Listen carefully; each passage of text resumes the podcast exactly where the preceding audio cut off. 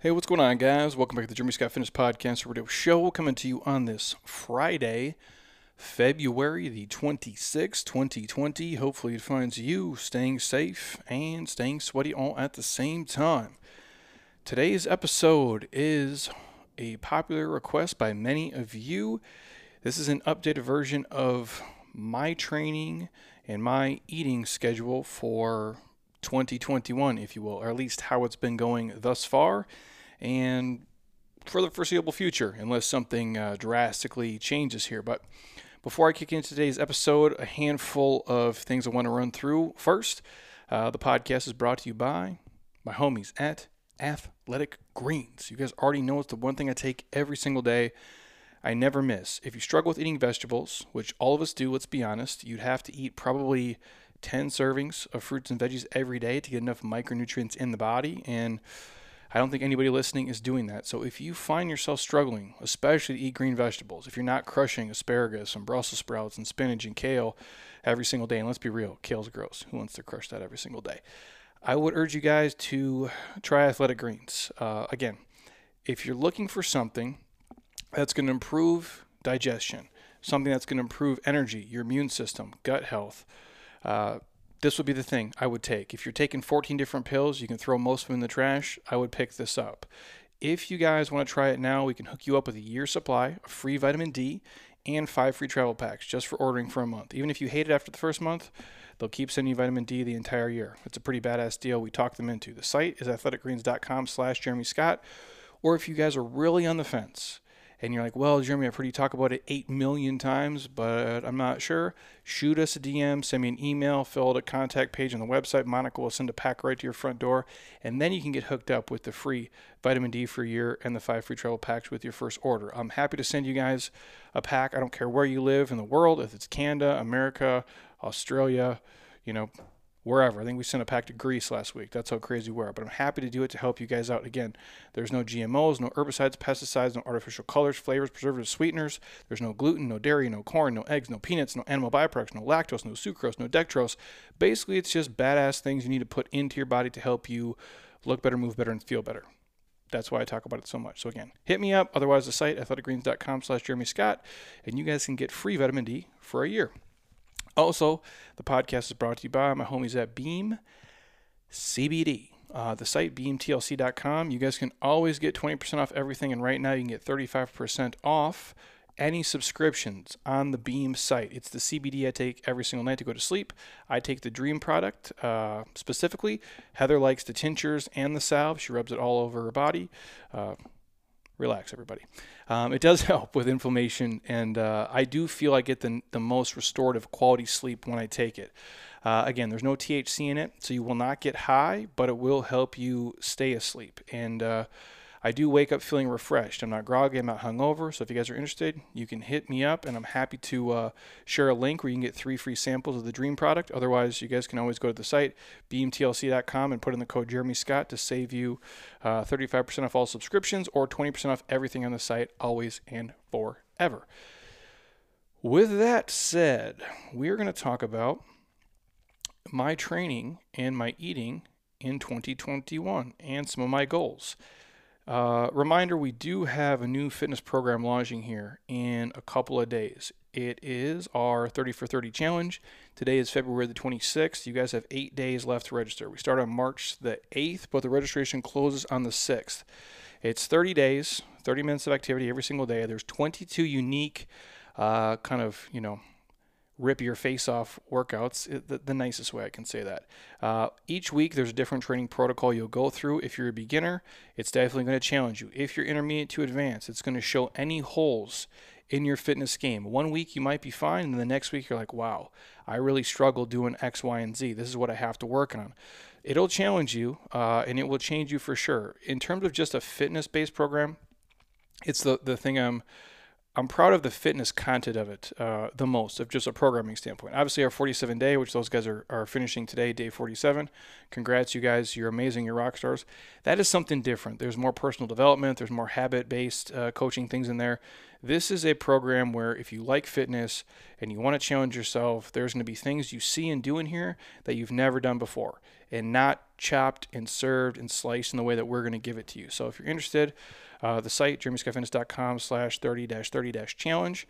And uh, I'm happy to give you guys a little podcast discount code if you hit me up uh, before the deadline. So that is our next online coaching challenge. And there's a lot of people already up in there, which should be pretty cool. It'll be fun. You'll be the first people to go through it for sure. So uh, I'm definitely kind of jacked to, uh, to see how it works out and what everybody thinks once they begin. So uh, I do want to give a quick shout out here to two notes before I go into uh, my eating first, and then I'll kind of break down my current programming right now. But uh, just shout out to my wife, uh, Heather Scott, who's not here today. I dropped her off at the airport yesterday uh, to go see her family for the first time in like a year and a half, which is uh, actually really crazy for her because she gets homesick much more than I do. I don't really suffer from that, although I do miss seeing uh, my friends, and I haven't seen my dad in, in almost two years, which sucks ass.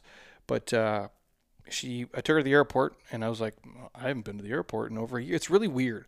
Like she used to travel a, ton, and I would as well. Her even more so than me, just taking flights to California uh, for work. But uh, yeah, I haven't been to the airport in over a year, which is kind of crazy.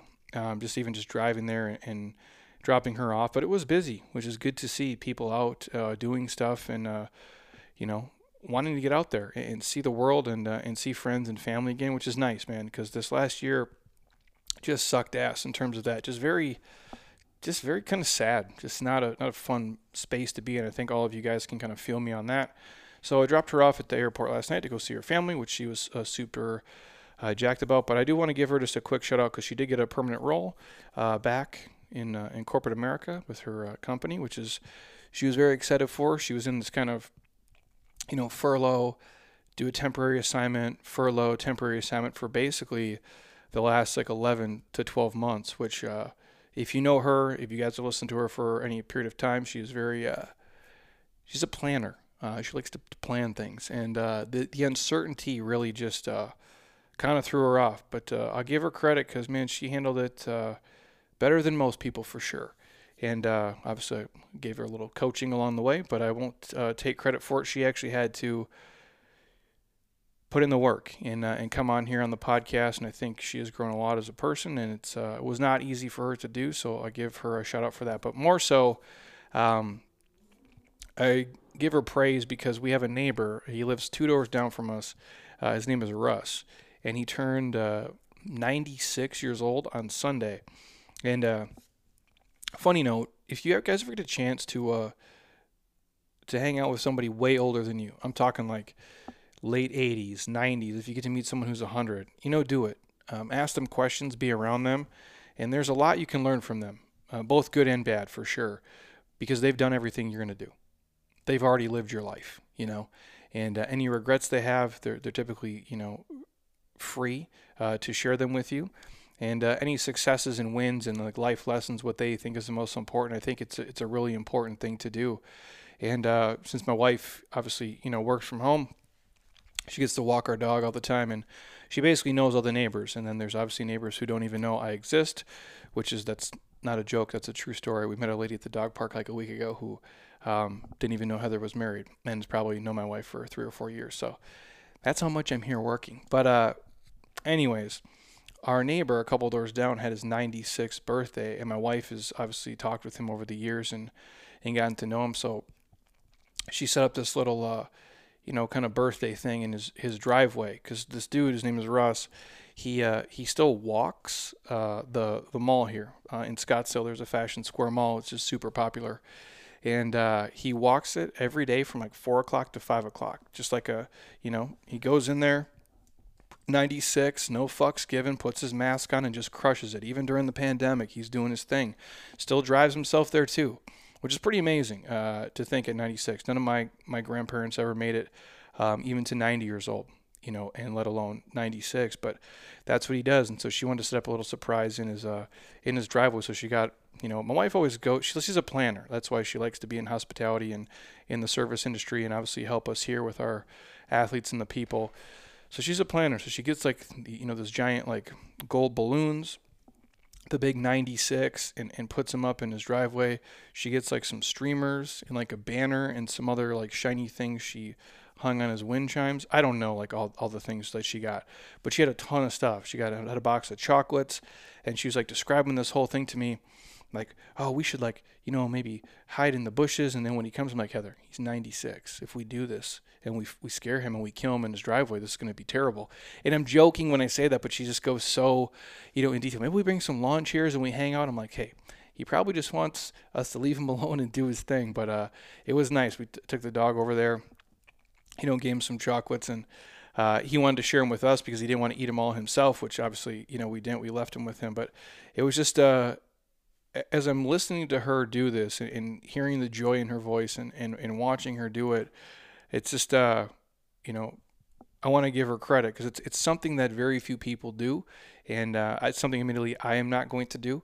Uh, I'm obviously a, serial killer introvert, so I'm not going to go and uh, throw the neighbors a surprise party. But uh, it's just a very kind, sweet thing that she did, and uh, it just basically what I'm getting at is I, I, made a good choice. I made a good life partner uh, pick there. So when you're in a foxhole with somebody.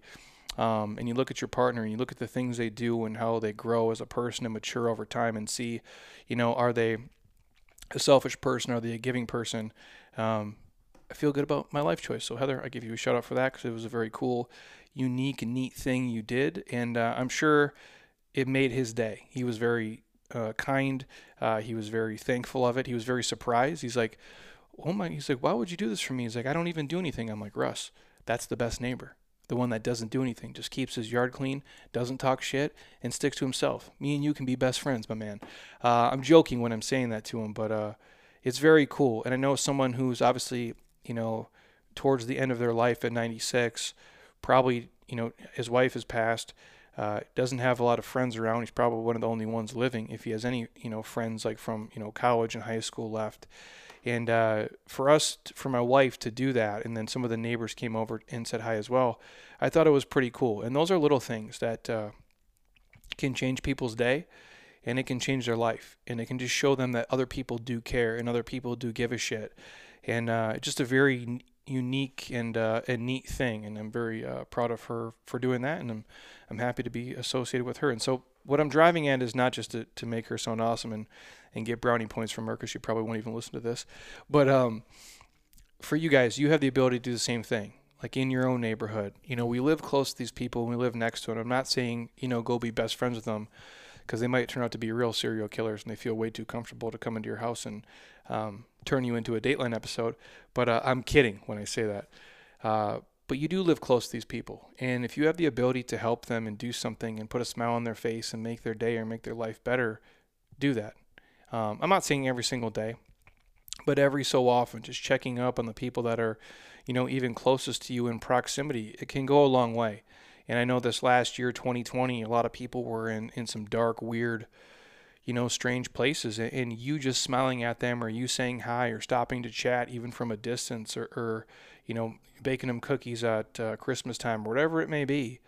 Uh, can make a huge difference in their life, and just you know, take a mental note of that uh, as you kind of move forward into the new year of 2021. Uh, so, now I'm going to read something here quickly before I talk about all my stuff. My man Tyler English uh, posted this, and I'm actually going to put it out on our newsletter.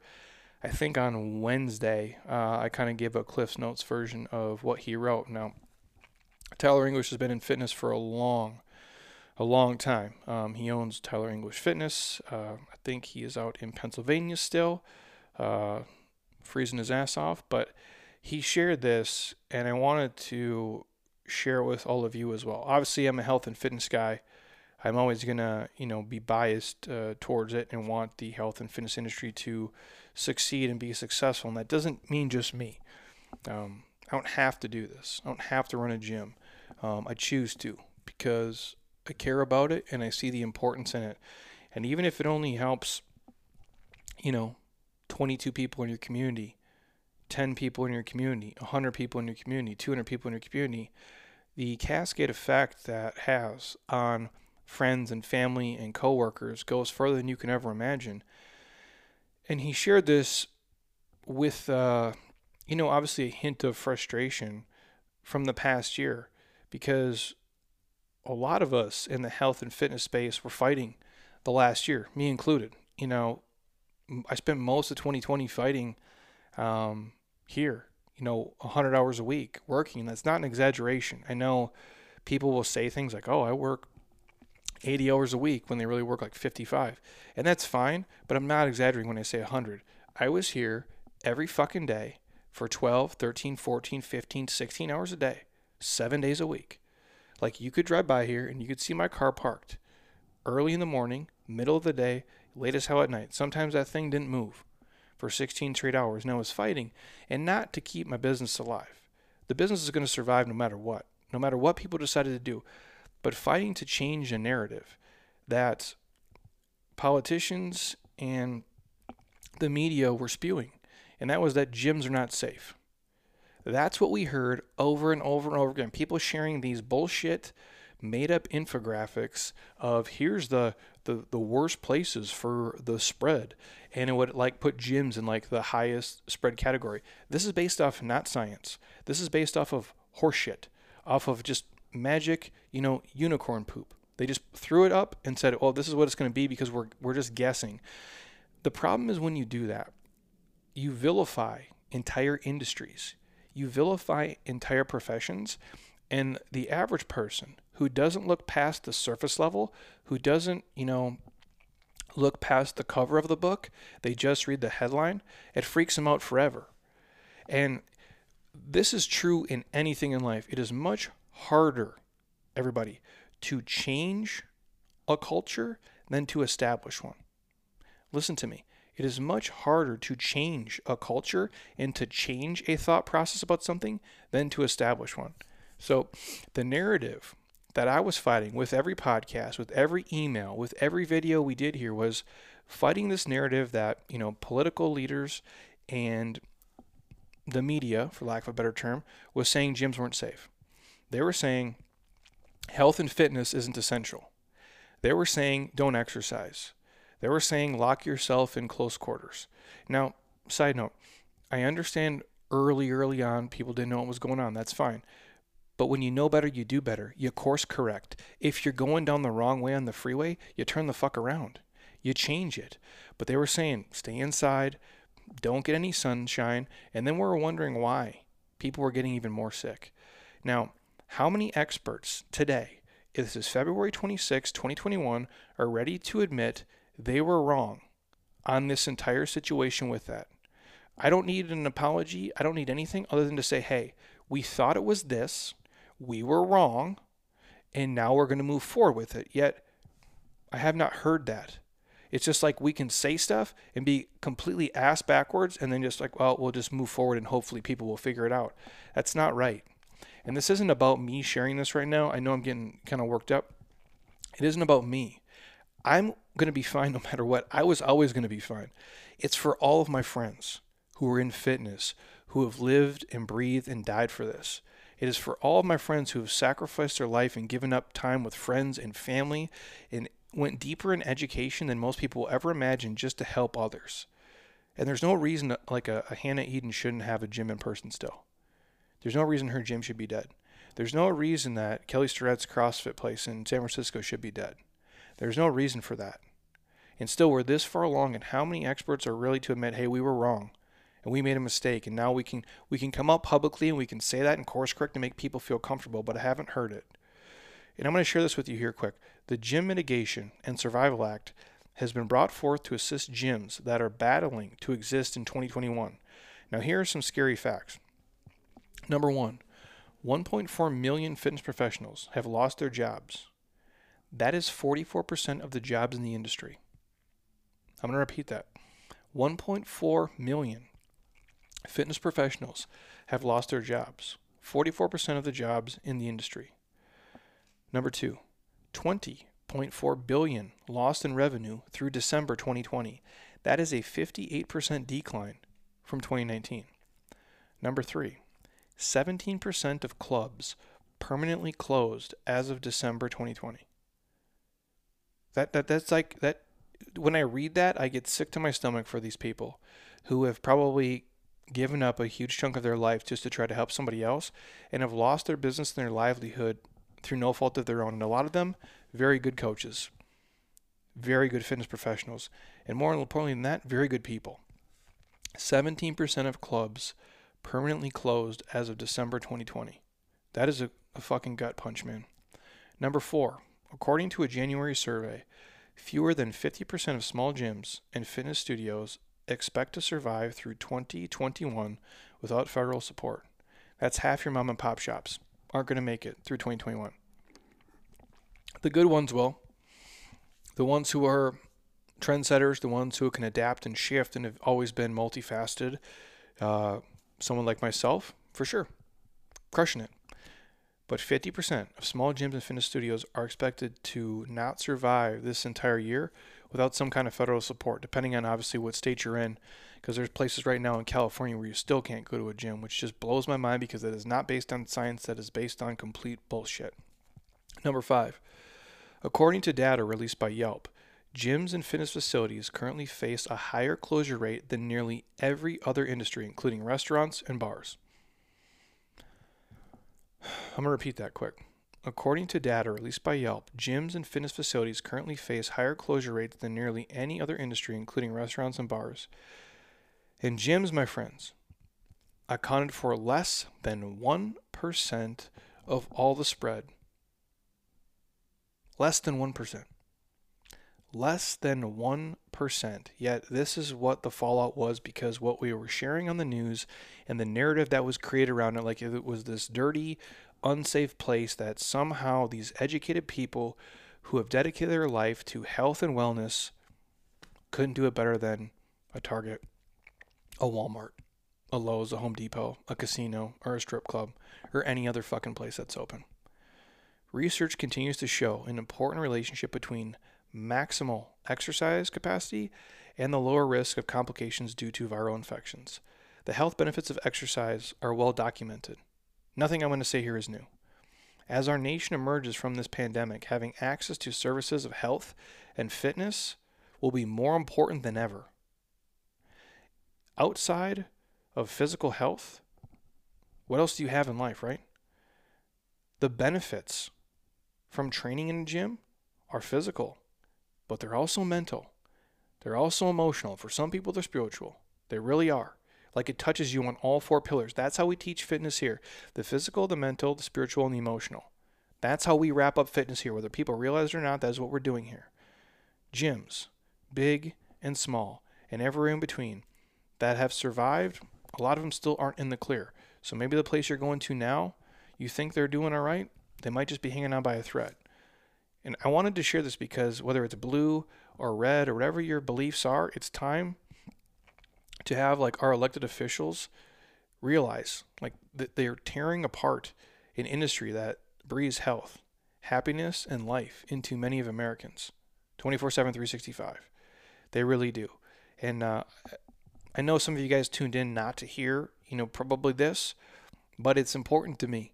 Uh, and if I don't use my platform, which has been built on, you know, this all started by me just training people, you know, in a park and then you know in a small studio where I was renting space before and after my corporate job, and then in a smaller warehouse space, and then in a bigger warehouse space for seven years with no air conditioning, and I wasn't on the internet for probably the first four or so years of business. It was the only money I made was me training humans in a gym, in a facility, and it changed my life.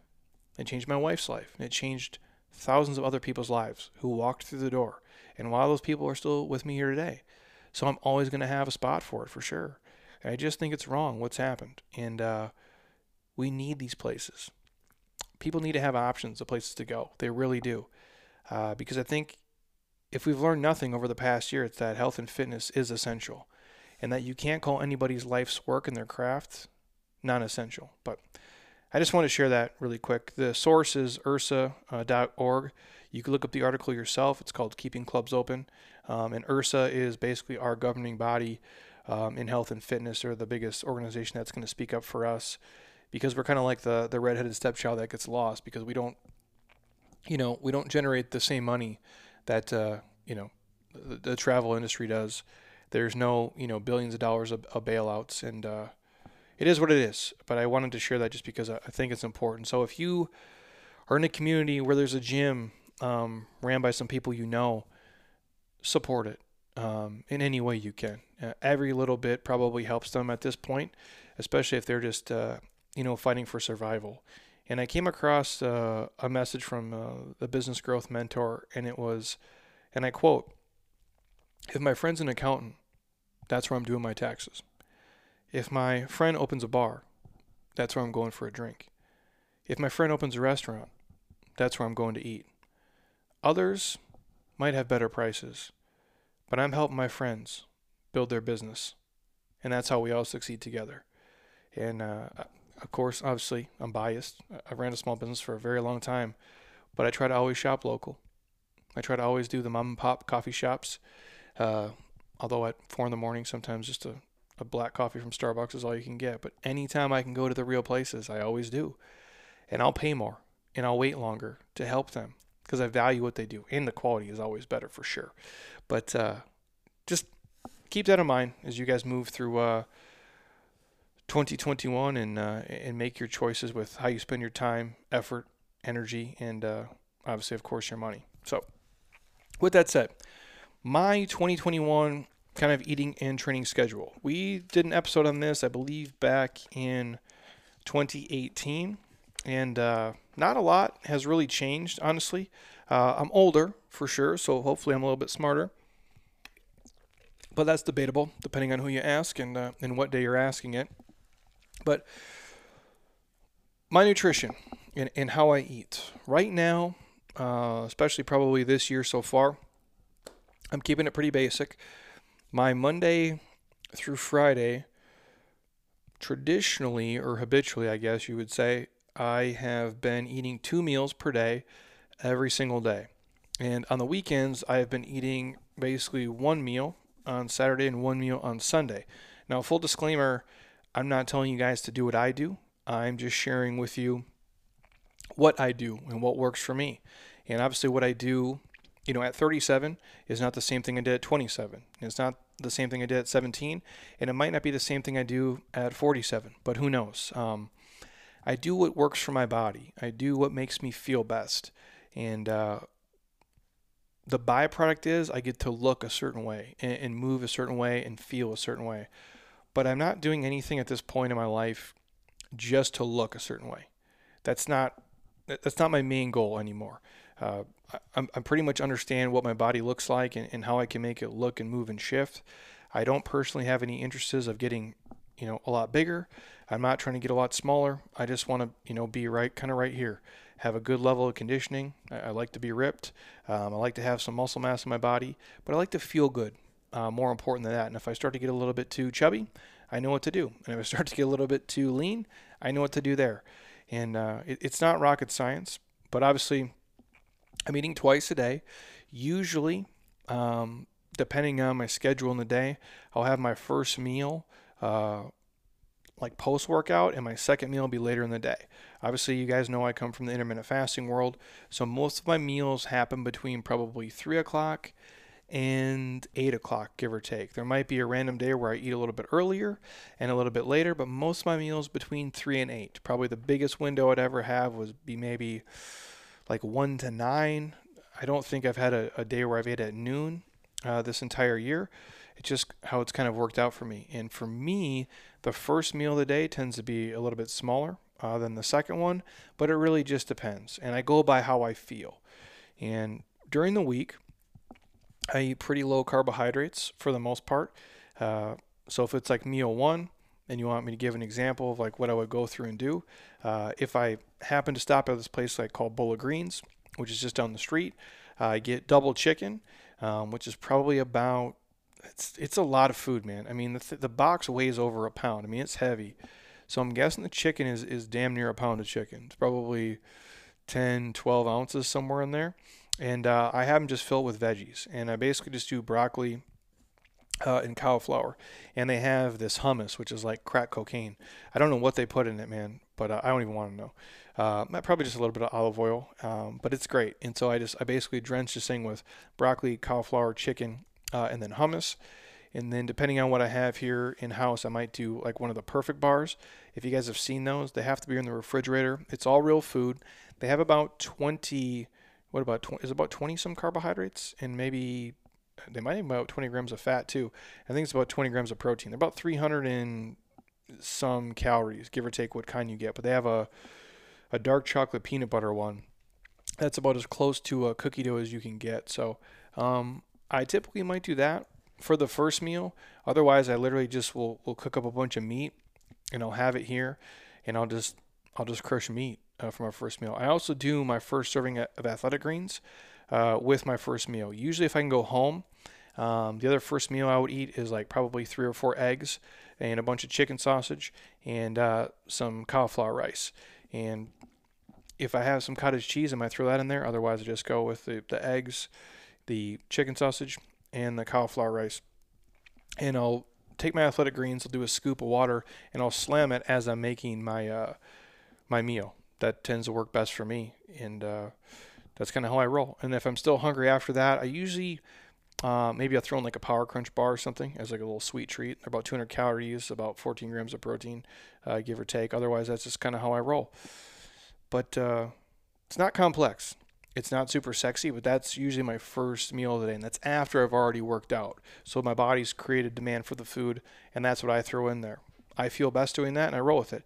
I have found myself as I get older, I'm eating slower, and I've been drinking way more water because what would happen back in the day is I would eat like probably what I just mentioned to you, and then I would still be hungry because I would eat it within like three minutes, and my, my my brain hasn't even processed what the hell's going on yet, and then before I know it, I'm like making four rice cakes with peanut butter and like bananas on it, and before you know it, Jeremy's back to 230 pounds again, and that's just too heavy for me, and I don't feel that great uh, when I'm at that weight, and I like just the way that I look and move and feel at about you know 210 pounds as opposed to 230 pounds. Also, what I would find is when I eat so fast, I would eat way more than I needed to. Obviously, I didn't need to eat a, a, ton of rice cakes with peanut butter and, you know, crush like, you know, four Power Crunch bars or dig into whatever stuff we have in the house. By slowing down my eating, and drinking more water with the meal, it gives my body time to process. And I did it today as I sat here. I basically just ate uh, almost like a pound of uh, meat here today. We had like some carne asada and some chicken mixed together. I ate all that and uh, a perfect bar after my workout, which I just did before getting on this podcast. And I sat here and I'm like, man, I'm still hungry. And we do have more of these perfect bars in there. And somebody sent me these uh, they're not Koia drinks. They're like Asprey, kind of like uh, vegan protein drinks in the fridge. There's like a dark sea salt caramel and, and, a vanilla bean one. They're actually really amazing. And I'm like, well, maybe I can have another bar and I'll eat one of those. But I'm like, Jeremy, just sit here, return some emails, drink your water, chill. And after 10 minutes, I'm like, I wasn't even hungry. And that's the stuff that I used to do. I used to not slow down. I used to be in a rush, and then I would have ate all that stuff, and all of a sudden it's an extra thousand calories and an extra 800 calories. And not that that's a huge deal, but what I would find is within like an hour or two, I would feel kind of shitty. Like I'd, f- I'd find out that I ate too much, whether it be, you know, too much fat at a serving or I just ate too much food and I kind of was, you know, bloated uh, and lethargic and actually took energy away from me as opposed to uh, give me energy. And by slowing down my eating and drinking more water with my first meal, I made better choices. So hopefully some of you, if you find yourself in that boat, you can make a better choice as well. I know oftentimes we get uh, hunger and thirst confused, and so make sure you're really hydrated. Again, we've talked about this before on podcasts. At least 100 ounces of water a day. Uh, if you're sweating, obviously drink more.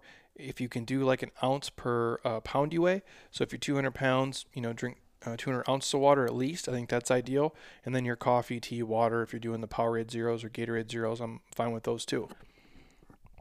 And usually, after my first meal, I kind of go about my day. So if that's at, let's say, like, you know, three o'clock, I won't eat again for like five more hours. Because, you know, obviously eating takes all of, you know, 10 minutes. Even if I eat slow, it's like 15 minutes. And then the second meal of the night, usually Heather and I uh, do together. I usually grill the protein, and that's usually my bigger meal of the day. And I feel better doing that. Some people, you know, don't like to eat, you know, before they go to sleep.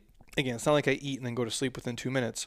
If I eat at eight, I go to sleep at nine. I feel fine doing that, and honestly, I feel fine even eating, you know, a half hour before I go to bed.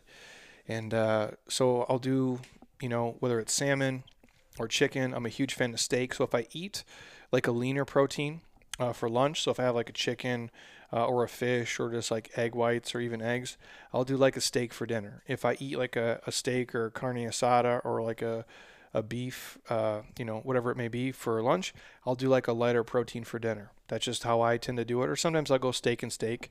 Uh, it really just depends. But I'll do a bigger uh, meat kind of portion in the evening, probably about a pound of meat. Again, that works for me. A lot of you guys, that sounds disgusting, but I could easily eat two pounds of steak every single night. It, it wouldn't even phase me. Uh, so again, whether it's salmon or chicken or, or ground turkey or steak, whether we do something like spaghetti squash, uh, or if my wife she does a ton of shrimp, we put a ton of uh, you know turmeric, curcumin uh, with it, curry. Uh, but we do like she does way more seafood than I do, but she's great about that. Otherwise, I'll grill the proteins, and then we'll throw in the veggies, the Brussels sprouts, uh, the asparagus. Um, we do a ton of the cauliflower mash. We do a ton of the cauliflower rice. Even uh, recently, like the cauliflower risottos and spaghetti squash, all types of things like that. We'll do, but again, it's not real complex, not real sexy. And then other than that, I'll probably throw in like I'll keep my my sweeter stuff for the evening if that's what I do. And uh, Heather shared it before. I'll eat like a power crunch or two, and uh, I'll leave the wrappers next to my nightstand because that's how I roll. Um, I'm not picking them up either, so take that. Um, but in all reality, that's kind of what I do, you know, each day. And then obviously we throw in things like uh, if I'm still hungry and we had like a lighter dinner. So if I went something like shrimp and asparagus and Brussels sprouts, I might do like some, you know, one of our uh, we do those little, I don't know the oatmeal brand, don't have in front of me. There's little 100 uh, calorie oatmeal packs. They have like a cinnamon one, they have like a, a, brown sugar, like maple flavor one. There's only one gram of sugar in the whole pack. It's about 20 carbohydrates. But we'll do one of those packs. I'll throw it in. I'll add in a bunch of chia seeds and maybe cut up like half a banana too with a little bit of uh, almond milk, and I'll mix that up, and I'll eat that. And it's uh, it's satisfying, it's healthy, um, but that's it. And then I take most of any other supplements I take, I take uh, in the evening as well. So things like the fish oils, um, the krill oil, the, the turmeric, uh, collagen, those types of things I tend to take uh, in the evening uh, before I go to sleep. Same thing with the Beam CBD before bed, and I'm good to go. And that's kind of how I've been eating during the week for the most part. And again, I just gauge it on how I feel. That's the number one thing I go off of now. When I was younger, is obviously different, way more vanity driven, but uh, I'm kind of in this mold now. So I got to really do some stupid shit to get out of it, and I have to do some really extreme stuff to go the other way.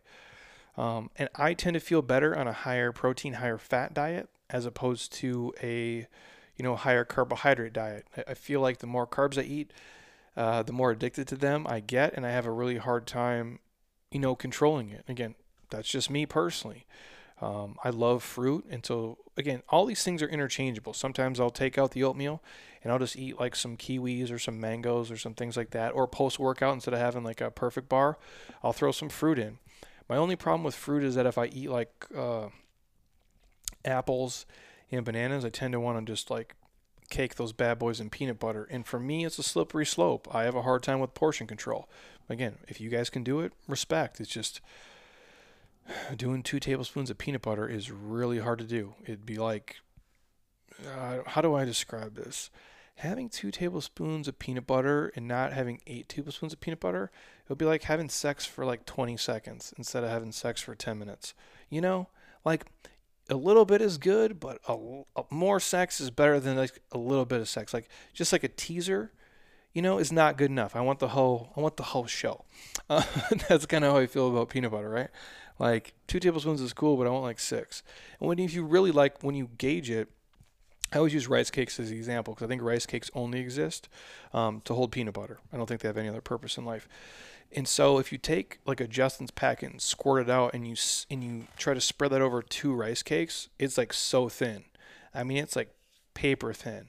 And if you see like what I would normally do, it'd probably like four times that amount. So I personally just have to be careful. And I kind of, the night before I go to sleep, I, in my head, kind of generally map out, hey, here's probably what I'm going to eat tomorrow.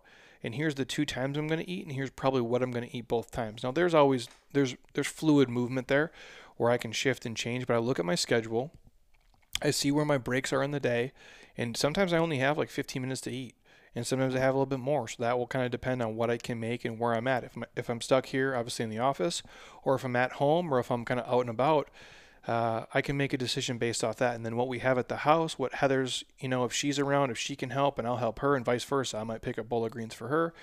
She might pick up uh, salad to go for me, and things like that. Or she might message me and say, "Hey, I'm going to make shrimp tonight," or "Hey, do you want to grill salmon? I'll make the veggies." We we work as a team, uh, and it's been very very helpful with the nutrition because she will eat way more seafood than I would, and she eats way more vegetables than I would naturally. So she, she does help me be way healthier there. And uh, she cooks with obviously, you know, turmeric way more than I would. So she's helping me get that in my life.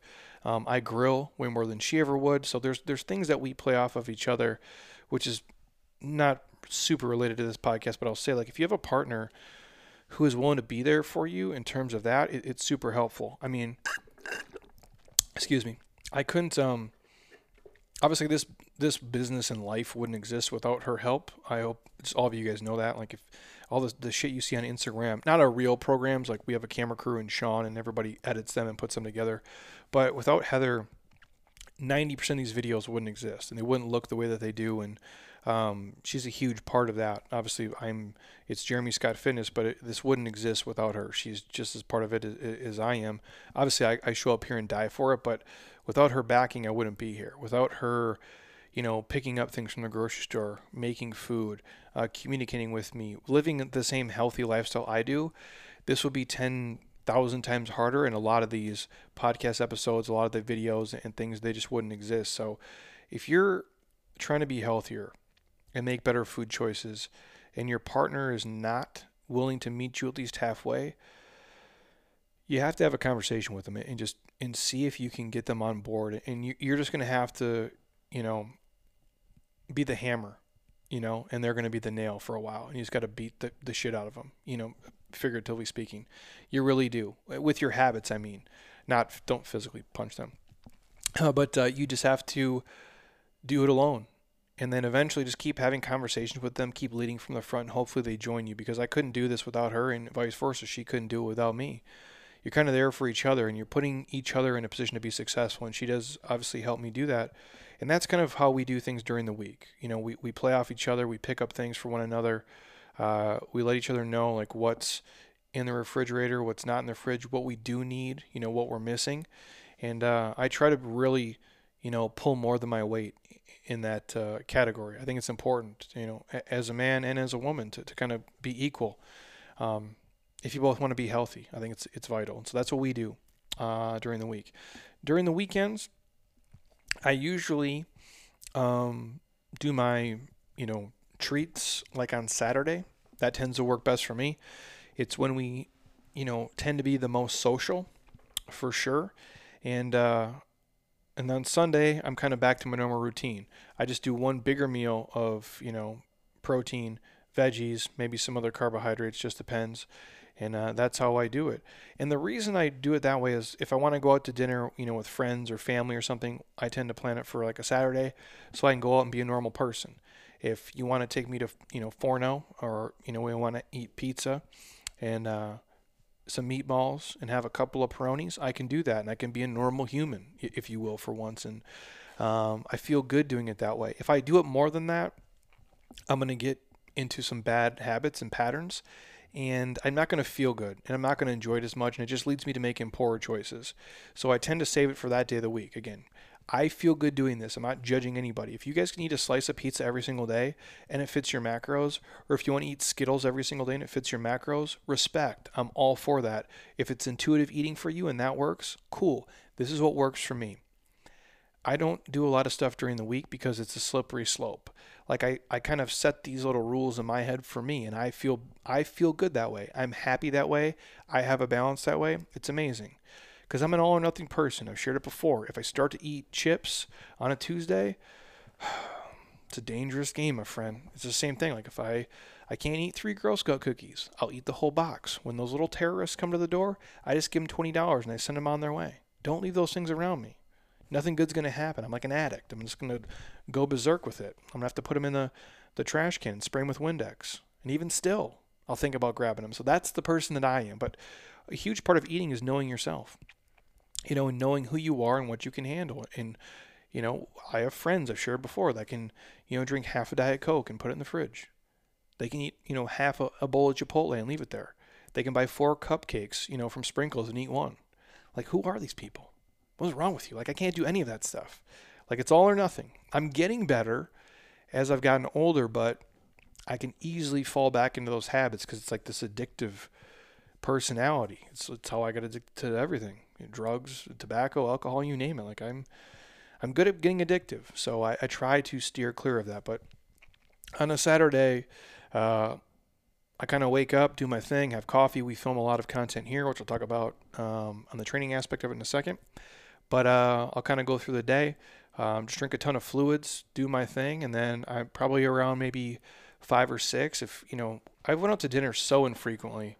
Uh, obviously, 2020 with the restaurants and things being closed and all that stuff, it's just it sucked because I do enjoy food. Uh, I enjoy the experiences. There's I live in Scottsdale, obviously. There's so many amazing places here. Like I could never even try them all because there's so many that I want to go back to and repeat because they're so good. But uh, if it's just let's say you know I go crazy and just eat you know there's a place called Roaring Fork here. If you ever come to visit, my wife jokes that it's for old people. That's not true. Um, but I'm deep down like an old person, and uh, they do have. It's my favorite burger not in the world. It's called the Big Ass Burger. It's enormous. It's like it's super cheap too, comparable to other places you would go here. Uh, but it's amazing. The burger's great there. It comes with fries. The fries are good. Um, their Mexican street corn, I think, is the best in the valley. I think it's better than the Mission. Somebody, if you know a better place for Mexican street corn, hit me up. Uh, that's great. They give these little uh, like cornbread cheddar biscuits. Those are amazing. Heather always gets the fish tacos. She never finishes them, so I eat them. Uh, but I do. So we'll go to a place like that. I'll crush a couple Diet Cokes with lime in it because their Diet Coke is really crispy, which I really appreciate. If it's flat, send it back. Um, we'll go to a place like that maybe after I've worked out for the day at like maybe five o'clock, and that's what we'll do. And uh, if there's any treats or something, I'll have a little something sweet at home.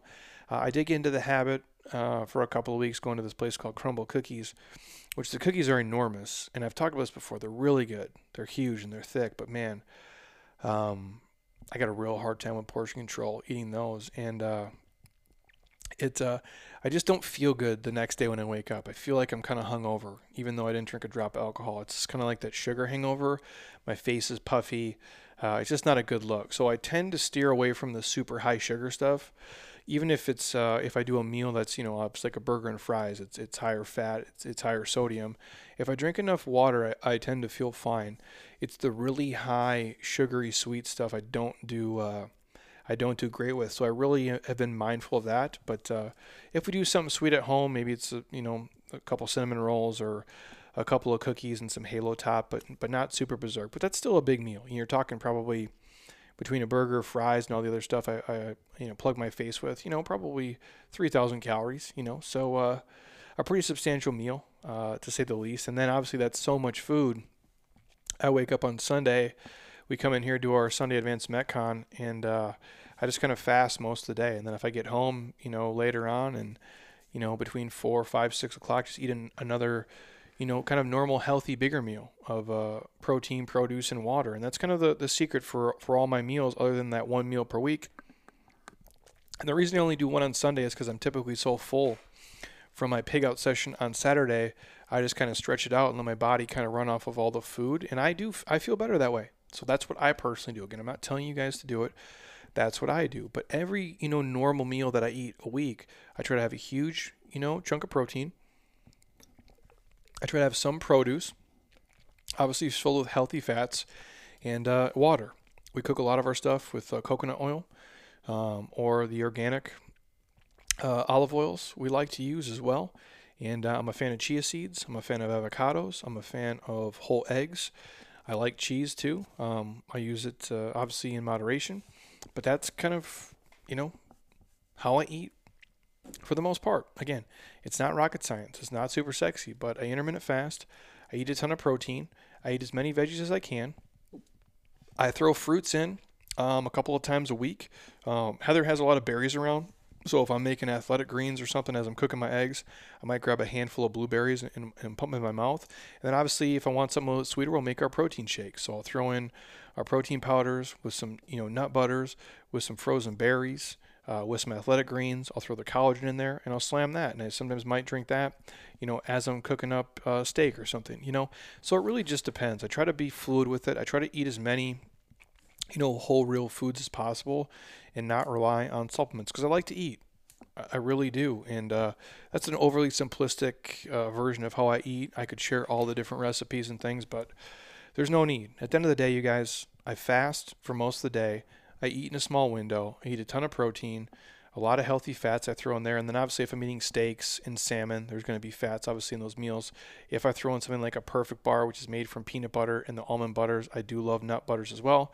Um, Heather will sometimes have like unsalted cashews around, which I got to be really mindful of because man, I can crush a whole bag instantly. I just do things that I know my personality type can handle. I don't put myself in a bad situation. Does that make sense? Like if you're an alcoholic, don't hang out in a bar. It's not going to be a great place for you over time. If you're someone like me, you know, I'm not going to, you know, pick up a side job at a bakery like uh, uh, making donuts in my free time. It's not a good look for me. You know what I'm saying? Like there's just certain situations I don't want to put myself in, so I don't buy certain things and keep them at the house. And I would suggest that to all of you as well. And this is an evolution. How I eat today is not how I ate 10 years ago. You're always learning. And again, what I always go back to is auditing how you feel. When you eat, how do you feel? Do you feel bloated? Do you feel lethargic? Do you have energy, more or less? You know, how do you sleep? You know, do you have gas?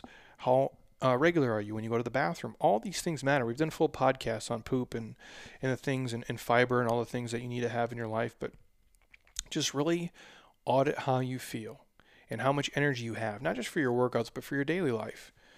And it goes a long way. It's just weird because, you know, eating right is really hard. It's something you have to do correctly you know, one, two, three, four times a day, every single day until you die. If you want results, if you want to feel a certain way, and it's you are what you consume. You know, from your hair, your skin, your nails, how everything regenerates.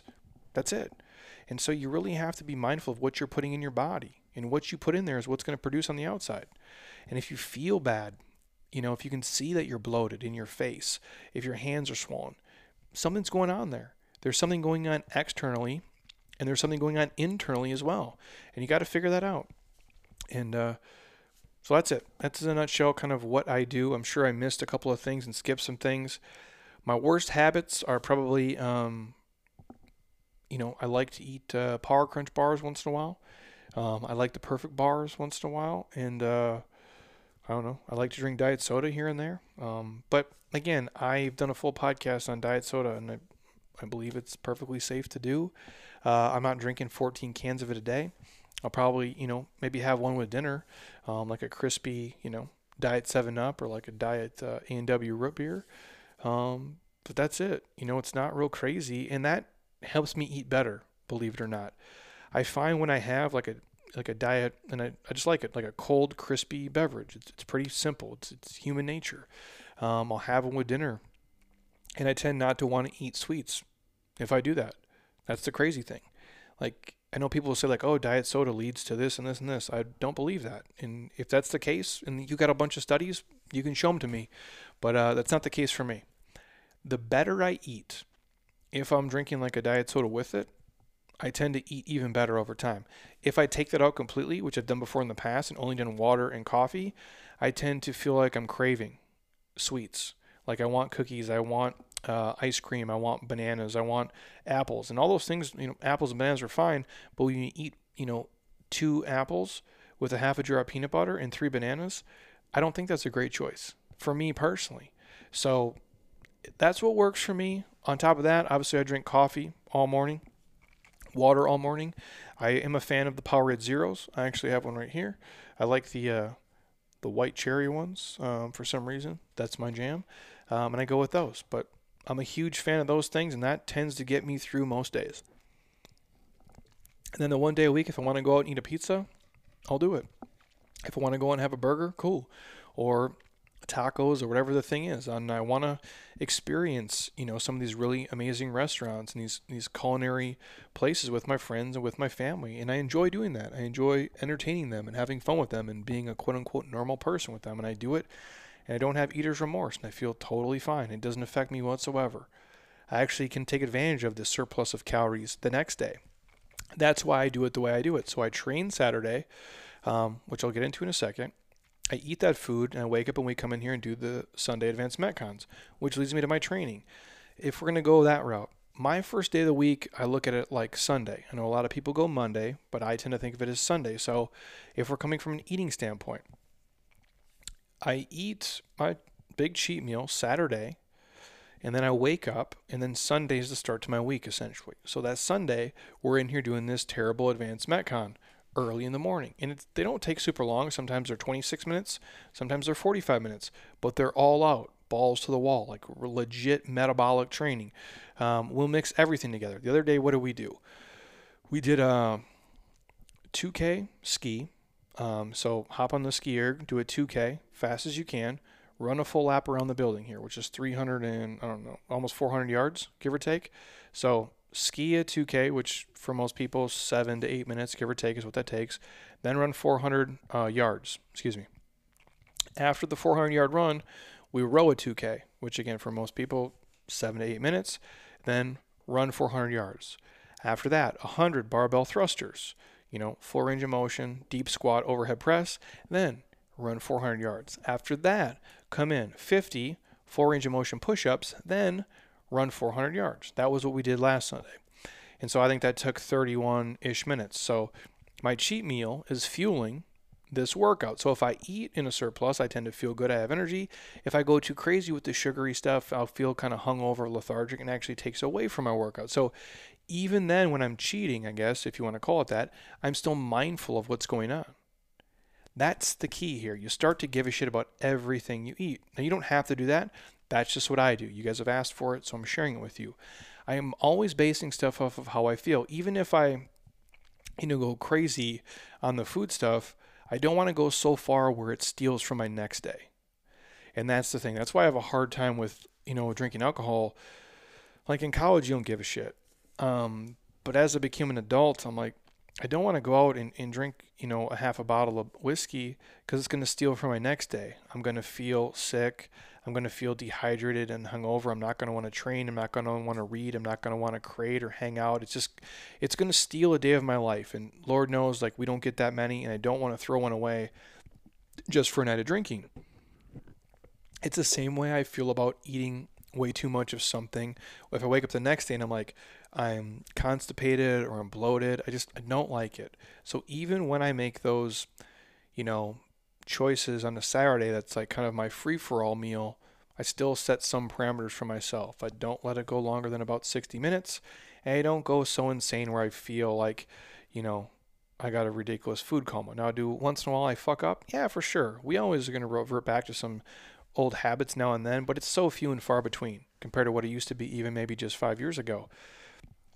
And again, if you guys want to go bananas and go, just do what you have to do but I feel best this way. I just don't like to give away um, an entire day. Because years ago, I might go to a place like Oregano's, which is a pizza place here, and I would go eat like two whole pizzas. And I'm not exaggerating. You can ask Heather. I would eat two whole large pizzas. I like the thin crust. I don't do the thick stuff. Two like large pizzas, and then I would have like probably like five Diet Cokes because their Diet Coke was crispy, and then I would have like a Pizookie, which is the uh, it's like a cookie dough. It's like a cookie baked in a hot skillet with ice cream scoops on top. And I would eat all that. That's what I would do. And then maybe go home and, and try to shove some other food in my mouth. Like literally, I was a maniac. But I don't do that anymore because I would feel so crappy the next day. I wouldn't train. I wouldn't be able to get up. I just, it messed with my entire digestive system. I didn't like it. I like to be regular. I like to feel good and move good. So what I'll do is I'll have that cheat meal. Sunday, we do the advanced Metcon here, and then we might film some other content as well. So I've done a hard workout, and again, some of these other Metcons take like 45 minutes, 50 minutes of all out effort. So meaning for, you know, 30 to 45 minutes, you you don't stop moving, and you're just pushing the pace because you're competing with everybody here. You're not, but you are. like I'm not trying to beat anybody here, but I can see everybody else moving and I want to keep moving at the same clip that they are. It pushes me to be better and we all kind of push each other. And so I'll do that. And then Heather might come in and we might film a little bit of content too. I'll go through mobility and kind of move through my day. When Monday starts, at least for right now, I've been on kind of a four day uh, lifting split this year, which my Mondays, um, again, it's just worked out because of my work schedule. Um, so Mondays is a really busy day for me, especially right now. Um, we got a ton of group training going on. Uh, we got a ton of PT stuff going on, and then obviously I have a ton of internet uh, check-ins to do on Monday. So on Monday I'll go through kind of like an upper body flow, and I might do it bodybuilding style the first day, um, or I might do it strength style or circuit style. It really just depends. And what I mean is, if I go through an upper body day, and let's say we do bodybuilding style, when I say that I mean straight sets. So I'll be like dumbbell bench press for you know three sets of six to 12 so meaning if i want to go like more of the strength stuff i'll do like the six rep range. If i want to go more hypertrophy kind of that you know bodybuilding style you know muscle building i'll go more of the 12 rep range. It really just depends on how i feel that day. I train very intuitively now. Yes i have programs set that we create here and i try all the programs we do before we give them to you guys. Even in the group here i'll do the program so i know okay doing 40 you know bear crawl touches sucks or doing 15 uh, cals on the Versa Climber takes about this long. And so I can gauge it. It makes me a better athlete, but it makes me a better coach. And that's how I do everything here. I test everything before we give it to you guys. I don't just create some shit and say, I have no clue how long this is going to take. I have a pretty good estimate based on what we've done because I've tried at least parts of it, if not the entire workout in full multiple times. And I've been doing this for, you know, shit, the better part of, you know, 15 years, 11 years now solo on my own. So this is all I do. This is all I, I eat, sleep, and I breathe health and fitness and nutrition and just coaching humans. This is what it is. I watch more fitness in a week than, than a lot of coaches are going to watch probably in a year. I really do. Because um, I'm here all day. This is it, man. Like from the videos that we do and create, and to the people we watch here, from the guys who want to be bodybuilders to the triathlons to the lady who's just trying to be able to, you know, play with her kids we see all levels of fitness across the board. So it gives you a really good scope of, of what you can do and what is possible and, you know, what kind of programming works for me and for you and for everybody else. So not to get off topic, but so if we're going to start like on a, a Monday for me, I might go through, you know, straight sets of, you know, dumbbell bench press, maybe barbell, you know, bent rows, maybe standing overhead dumbbell military presses, maybe dumbbell flies, uh, pull ups, it might be dumbbell lat raises. It might be TRX tricep extensions. And then it might be uh, dumbbell hammer curls. And those all might be three sets, anywhere from like 6 to 12 or kind of that 10 to 15 range, depending on if it's a compound movement or like an accessory movement. When I say that, I mean your, your compound movements, like your overhead pressing, your vertical press, your horizontal press, your accessory movements being like your TRX tricep extension and your hammer curls, the little muscle groups, not the big muscle groups. So before every training session, even on the Sundays, it's I'll do mobility. I'll get some mobility work in, maybe some tissue work too. It just depends uh, when it's foam rolling, if you will, um, and some band stretching and just a mobility flow, depending on what day it is. I'll always do a little bit of a lower body stuff just because I want to get my hips and my glutes loose, and I might even do some hanging work so I can twist to kind of get my uh, what is that uh, L5 S1 or yeah, your SI joint, that uh, L5, yeah, kind of opened up. Like I'll rotate, let the hands hang, let my shoulders, if you can watch me on YouTube, kind of sink down in between, open up the T spine, let the shoulders get loose, and then I just rotate uh, through the hips, and I can hear a little, almost like a pop, just to kind of crack, get things kind of opened up. I might roll the glutes a little bit, but if it's an upper body day like I just listed, I'll do mobility. I'll flow through it, you know, kind of bodybuilding style, all in straight sets. So all my bench work, all my row work, all my pressing work, and then you know maybe some competitive, non-competitive sets. Just depends on the day, and uh, I'll flow through that. And then I might hop on uh, you know the erg bike, or I might hop on the ski, or I might hop on a row or something for you know a minute, five minutes, ten minutes. It really just depends on the day. Um, a how much time I have in my schedule and what I'm trying to get done. I might do email returns on the bike, and then usually I throw my phone on the ground and then I just rip it for a couple minutes. It really just depends on on uh, on what I'm, what I'm feeling like and how much how much I hate myself in all reality. Um, that's like on a Monday, right? So Sunday we do our Sunday advanced metcons, which are disgusting and gross, and I do that because the people in the group here push me. and make me want to be better. And we can all kind of hate it together. Then on Monday, obviously, I jump back into upper body. Tuesday, uh, I'll jump into the lower body stuff. Let's say it's another day of uh, you know straight sets kind of bodybuilding style, and it really again just depends on how I feel and what's going on with my body. If my body's so beat to shit, I'm gonna change the day. So like on Sunday, we do the advanced metcons. If we do like let's say uh, 300 yards of walking lunges and bodyweight squats and riding the assault bike and pushing the sled. And it comes to Tuesday, my legs are just shot. Maybe I live to train another day. Maybe I switch that day with a different day of the week. So you always have to listen to your body. That's the key here. Even if your program says this, it's okay to shift it, you guys. You have to listen to what's going on. And I'm not talking about, you know, you're just being soft and lazy. I'm like, you legitimately know your body is beat to hell and you're making a smart decision. Again, if you're 22, you're probably going to bounce back in a day. If you're 42, you know, you got to be smart. And th- there's nothing wrong with that. It's you only have so many fitness checks you can cash, and I mean on your joints. So listen and be smart and make sure you're sleeping enough, getting enough proper recovery and rest. That goes a long way. But on a Tuesday, I might go through something like, let's say, uh, dumbbell split squats. Again, same like kind of three set pattern, six to 12, whether it, so if I go on like closer to six rep range, it's probably 100 pound dumbbells in each hand. That's deep waters. That's gross. If I'm going with the 12s, uh, maybe going 65 pounds in each hand. So it's lighter load, but higher volume. I'm just, and again, some days I like the heavier stuff because it's, it's less reps to do. I personally think I like that better. Is it easier? No, it's just different. But doing the high rep stuff, man, it's a whole different level of misery and a whole different level of pain for sure. And if you're doing split squats with super heavy loads or higher volume, you're going to visit your pain cave and you're going to see what you're made of. But that's kind of how I start the day. And I usually start the days with the things I hate the most or the things that I that have to get done just in case something crazy happens and I got to run out of here or, or, you know put out a, a proverbial fire uh, in the business or with somebody but I tend to do it that way. So I'll start off with the split squats, right into it. Then maybe some stiff leg barbell deadlifts.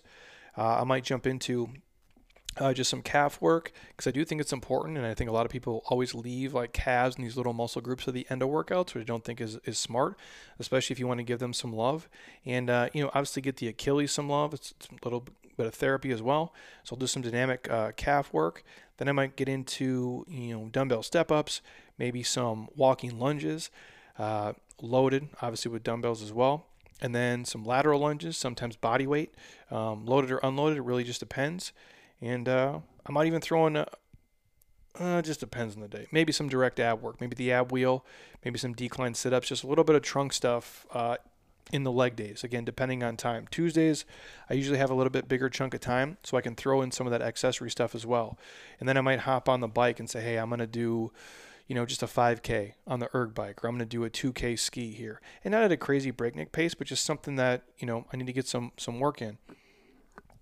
And then on like a Wednesday, which would be towards the middle of the week, that's kind of my easier day, and uh, it's my busiest day of the week work-wise. I have the most responsibilities and things to do that day, and I'm a normal person just like you guys. So when I have less time, I, I don't tr- try to kill myself. And again, this is also in the middle of the week, so if my body's really beat to hell, I might just walk and uh, and foam roll and do mobility.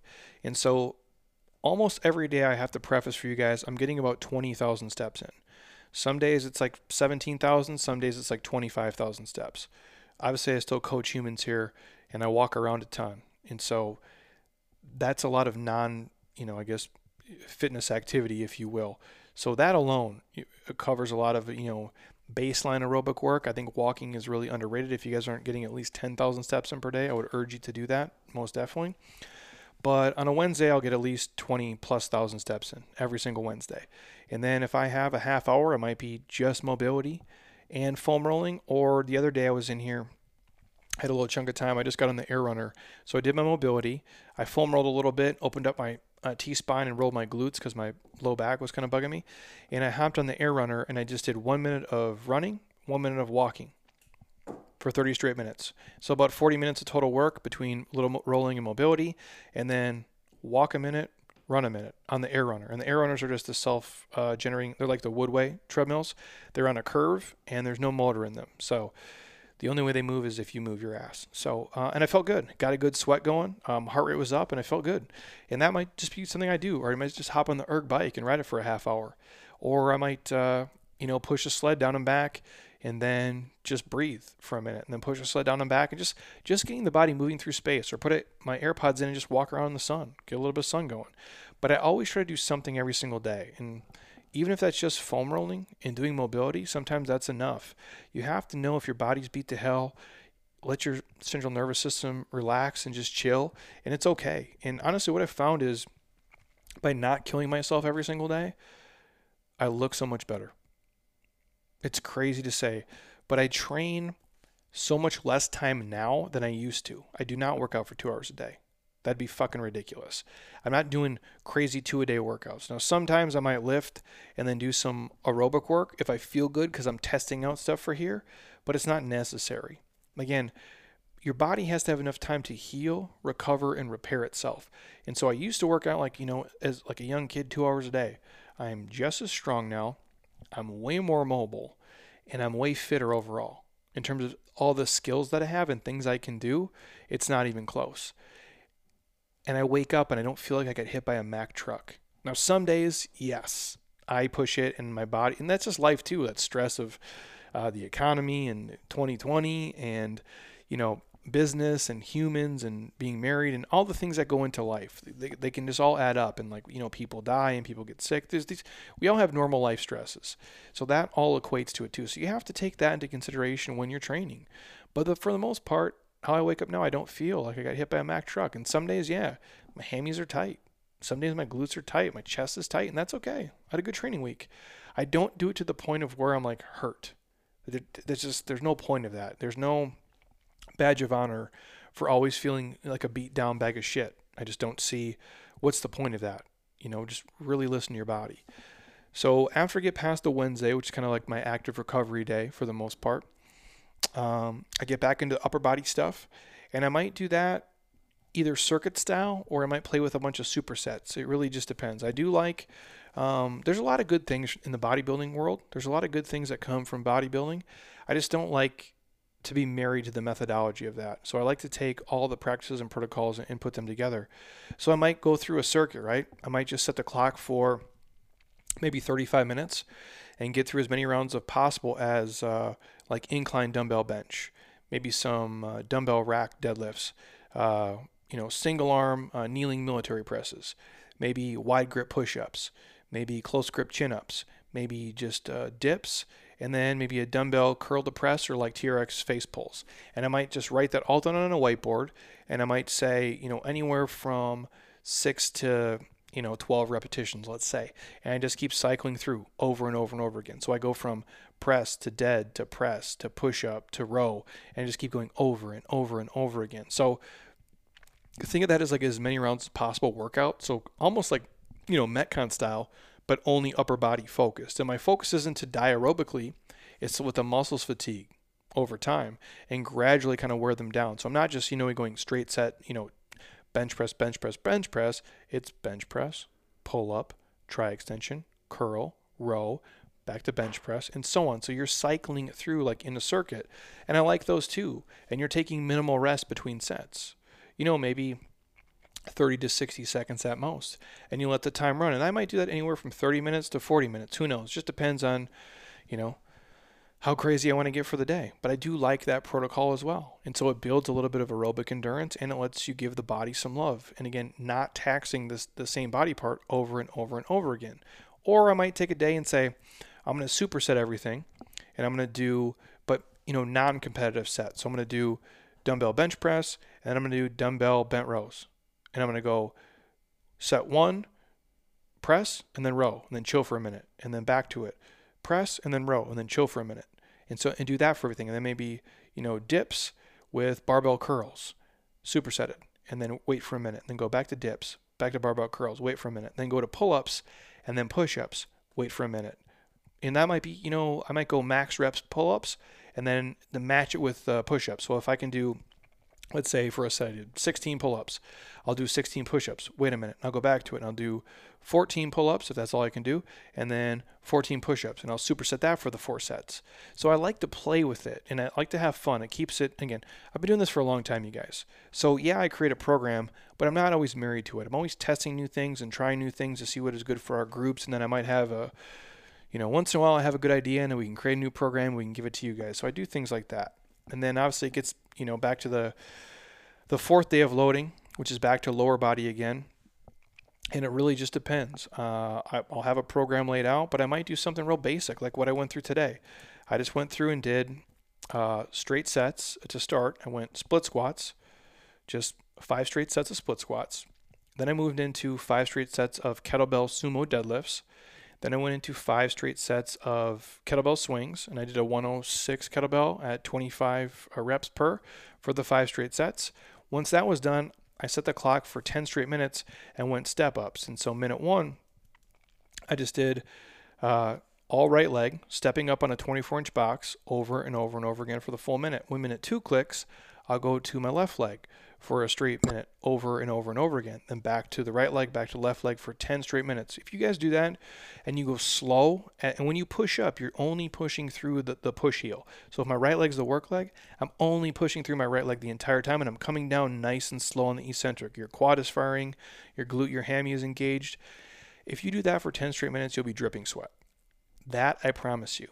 And so I did that today, obviously, to end the workout. And obviously, I do mobility, like I said, in, foam rolling in every workout. But that might not be the program I had listed out today. But my brain is fried. It's the end of the week, and I'm like, you know what? I need, I need. I haven't done split squats yet this week, so I have to get those done. Um, I already deadlifted with a barbell this week, so I want to go, you know, kettlebell, sumo deadlifts. I haven't done swings yet, so let's get the swings in, and then let's just really take our time um, and go through the step ups. And we're loading all those things relatively heavy, and that's fine. That's a good day for me. I felt great doing it. And I could have done more, but I had to do this podcast. So here we are. That's kind of what the week looks like. And then on a Saturday, uh, I'll come in. I'll uh, I'll test uh, a couple like five minute blocks uh, of the protocols we're going to do for our training groups here. So like what our groups do here, I like to test them out and see like okay what can be done in five and a half minutes. And then I know when they come up like on a Monday and Tuesday and Wednesday, okay, guys, you probably get through about three to four total rounds of this during the workout, give or take, depending on how quick you ride the bike or ski or push the sled. And I can say that because I've already done it. And so on the Saturday, I'll test out some of the group protocols here that happen in person uh, with our people. And these are the same workouts we share in our inner circle. And then Heather will come in, usually, she's gone this weekend. So we filmed a lot of stuff the week before. Uh, we will film probably for about an hour to an hour and a half of, of just multiple protocols and different things we're testing out here. So as I'm going through the group stuff, I'll say, hey, Heather, let's film these two blocks or let's film some of the Sunday Advanced Metcon stuff. And what I will do once in a while is the Sunday Advanced Metcons that you guys get, I might throw them in on an upper body day. I tend to keep my lower body days regimented. So if I've already lifted, you know, chest and shoulders and back, I don't always have to do that twice per week. And so what I'll do is what you see on Sunday, I actually did it like on Thursday, if that makes sense. So you're seeing it on Sunday, but we film them here. We call it chunking. Obviously, we, we chunk a lot of stuff together because we run a businesses and we don't have time to film everything in real time. So the Sunday Advanced Metcon you got like a week ago, I went through it like on a Thursday um, because I already worked upper body, and I'm like, you know what? Let me test this out and see um, how terrible it really is, and then we'll obviously film it uh, later on. So I'll do that as well. So really, my Saturday is kind of a mixed, you know, bag, kind of hodgepodge of like trying out things for the group here, trying out things for you guys, and testing new programs and protocols. And uh, that's kind of how my training has been in 2021 so far, and that's probably how it's going to go. Now, obviously, if I'm sore or tight, it can shift and, and flow, and we can mess with certain things. And I'm always throwing in little stuff during the day because obviously, when I'm here coaching the groups, I'm demoing some of the exercises. We're trying things. We're helping people correct form. And then we're working with our PT clients. We're going to take them through different protocols. But this is what I do. And this is who I am. So that's what works for me. But I also, you know, I, I, we have an office here, which is the same podcast studio you guys are watching. If you ever come in here, you'll get to see all the artwork and the things that are going on. But my office is 50 feet from where I can train. So, I don't really have an excuse. And even for me, sometimes it's obviously hard to get motivated, but this is what I do every day. And uh, I share this with you guys not as a blueprint of what you're supposed to do. This is just what I do. and it's what works for me. And uh, there might be some weeks where I'm like, you know what, fuck it. I'm not going to go through and do that lifting protocol. I'm just going to do 30 minute Metcons every single day. And it might be all upper, all lower. I might just do, you know, four total body Metcons for the week. And then foam rolling, do mobility, and throw in a bro day and just do push ups and curls and bullshit stuff. And then Sunday do the advanced Metcon. Who knows? Like, this is the outline of what I generally do, but it's always up for interpretation and to be able to shift and try certain things. And if my fitness friends send me protocols and fun workouts to try, just like you guys do a lot of the stuff that I put out on Instagram, I'll if BJ's like, "Hey, try this," I'll try it. Or if Hannah's like, "Hey, I did this, try this," or somebody sends me something, I'll give it a go as long as it doesn't sound uh, too terrible. And if I really hate myself, then fuck it, I'll get into damn near anything. Uh, but I just wanted to share because a lot of you guys have been asking Jeremy, how do you personally train? How do you personally eat? That in a nutshell is, is kind of what I do. And it again, it's always up. There's uh, there's little things I'm forgetting to mention for sure that I go through, but I always make sure I do mobility. I always make sure I'm foam rolling, and I always make sure to, you know, squat and uh, do some version of deadlifting and hip hinging and, and vertical pressing and horizontal pressing, and I always row uh, more than I push. So for me personally, and this is a good tip for anybody before I let you go, if you're you're building a program or doing one, it's always good to row more than you push, right? So if you're going to do push-ups and bench press and incline press, it's always important to row more than that. So for every pushing movement, do two rowing movements. So if you're going to do a bench press, do a pull-up and like do a TRX row, things like that. Those just make sense because we tend to train the things that we can see more than the things that we don't see. And that's just a little easy protocol. And if you guys aren't doing mobility, please do it. We have a full uh, mobility playlist on our YouTube channel. It's 100% for free. There's like 30 videos in there. You can take advantage. We also run a, uh, I think we have a free mobility guide too, honestly. I'm not sure. Maybe I'm making that up. I'm pretty sure we do. Uh, we also run a mandatory mobility challenge, usually once a year, which is like, I think it's five or six flows. You just follow along with me over the course of 30 days. And you repeat them, you know, every like week and a half to see how you're progressing and moving. Because you know you're gonna lose a lot in your life. We're all getting older, softer, wrinklier. Um, our hair's getting grayer. It's falling out. Lord knows I feel that. And uh, you're gonna lose strength, and you're gonna lose certain things. But your mobility you can hang on to for a really long period of time. And so I just can't stress that enough. And if your body's sore and tired and beat down, take a day off, man. Take a mental break. Let your central nervous system relax let everything just kind of heal up. And if you got to take a couple days off of training, that's okay. Now, if you've been a lazy ass and you haven't been doing shit, then no, I'm not talking to you. But if you know you're a person who's habitually in the gym every single day and you feel like you're not getting results or you're plateauing and think, take a day and chill. Just let the body heal. Sleep some more. Go for a walk. Just unplug from some of it. I just, we get so addicted to trying doing things so fast and it, it doesn't need to be that way. And again, at the end of the day, just audit how you feel, do what works best for you, find a training style and an eating style that works for you and your lifestyle where you're currently at. And it can always change and move as the seasons of life change and move for you, but don't feel like you have to do something and be married to a certain methodology in this concrete program exactly as is. That's not how life works. It's why meal plans don't work because they, they can't be made perfect for every single day of you. It's the same with training programs. We create a bunch of them for sure. And if you can follow them and they work, awesome. And if you got to skip and move things around, that's okay too.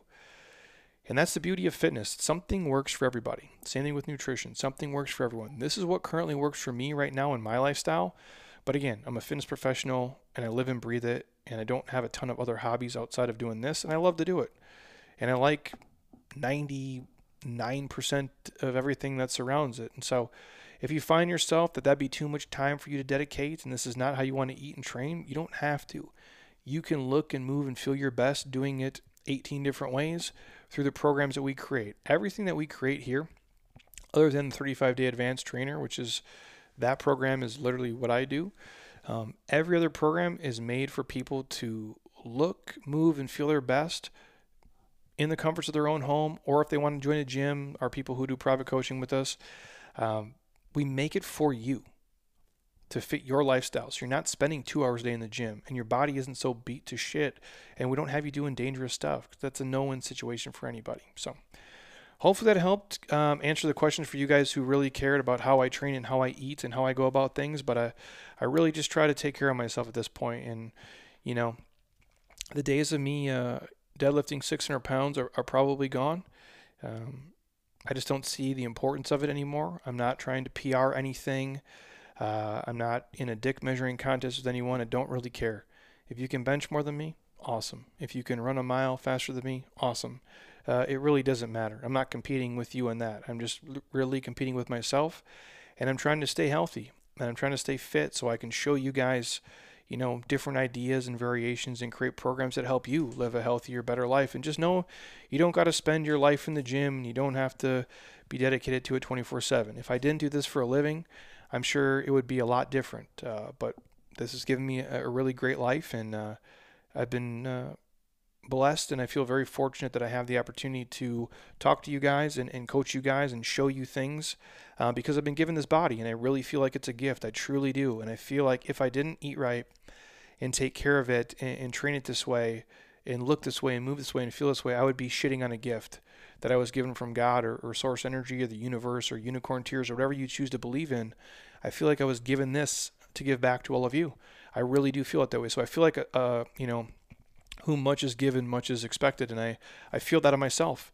And that's why I try to lead from the front. I try to eat a certain way and I try to get good sleep and take care of myself so I can say things and present things and give them to you and make you healthier. Um, but it's not a comparison thing by any means. You don't, you don't want to live my life. I promise you that. You don't want to wake up when I wake up. You don't want to train like I train. You don't hate yourself that much, and uh, you don't want to visit your pain cave as awesome as often as uh, as I do. I really don't think you do. But if you do, you got my outline, and you're always welcome to come in here on, on uh, any day of the week and join our groups and, and be miserable with them. Or uh, if it's a Sunday and you really want to, you know, test your sanity, by all means, uh, hit me up. But that's it. Uh, again, reminder: a 30 for 30 challenge is kicking off here on March the 8th. You have in March the 6th to register. If you're interested, uh, I can give you guys a podcast discount code. On top of that, the podcast is brought to you by my homies at Athletic Greens. The site athleticgreens.com slash Jeremy Scott. You guys can get a year's supply of free vitamin D and five free travel packs. And if you're really on the fence, you guys hit me up. I'll have Monica send you a free travel pack to try. Again, it's the one thing I take every single day. I never miss it.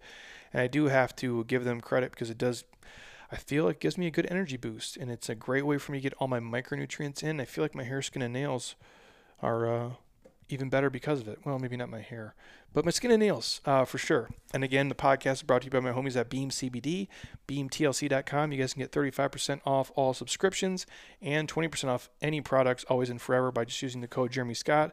And you can always hit me up and I can send you a link to get three free nights of the Dream product, which is the thing I take every single night to sleep.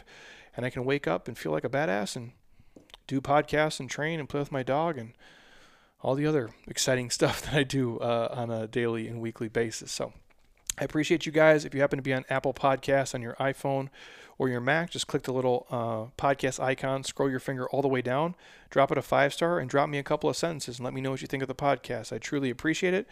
And share this with a friend or family member who really wants to uh, know how I eat and train, I guess, which is kind of creepy and very humbling at the same time. So I appreciate you guys. Uh, I'll probably come on the podcast tomorrow or Sunday with some more stuff, and then I have a ton of guests coming on this month. I know we're going to get Raul up in here. We're going to get Nikki Metzger on here.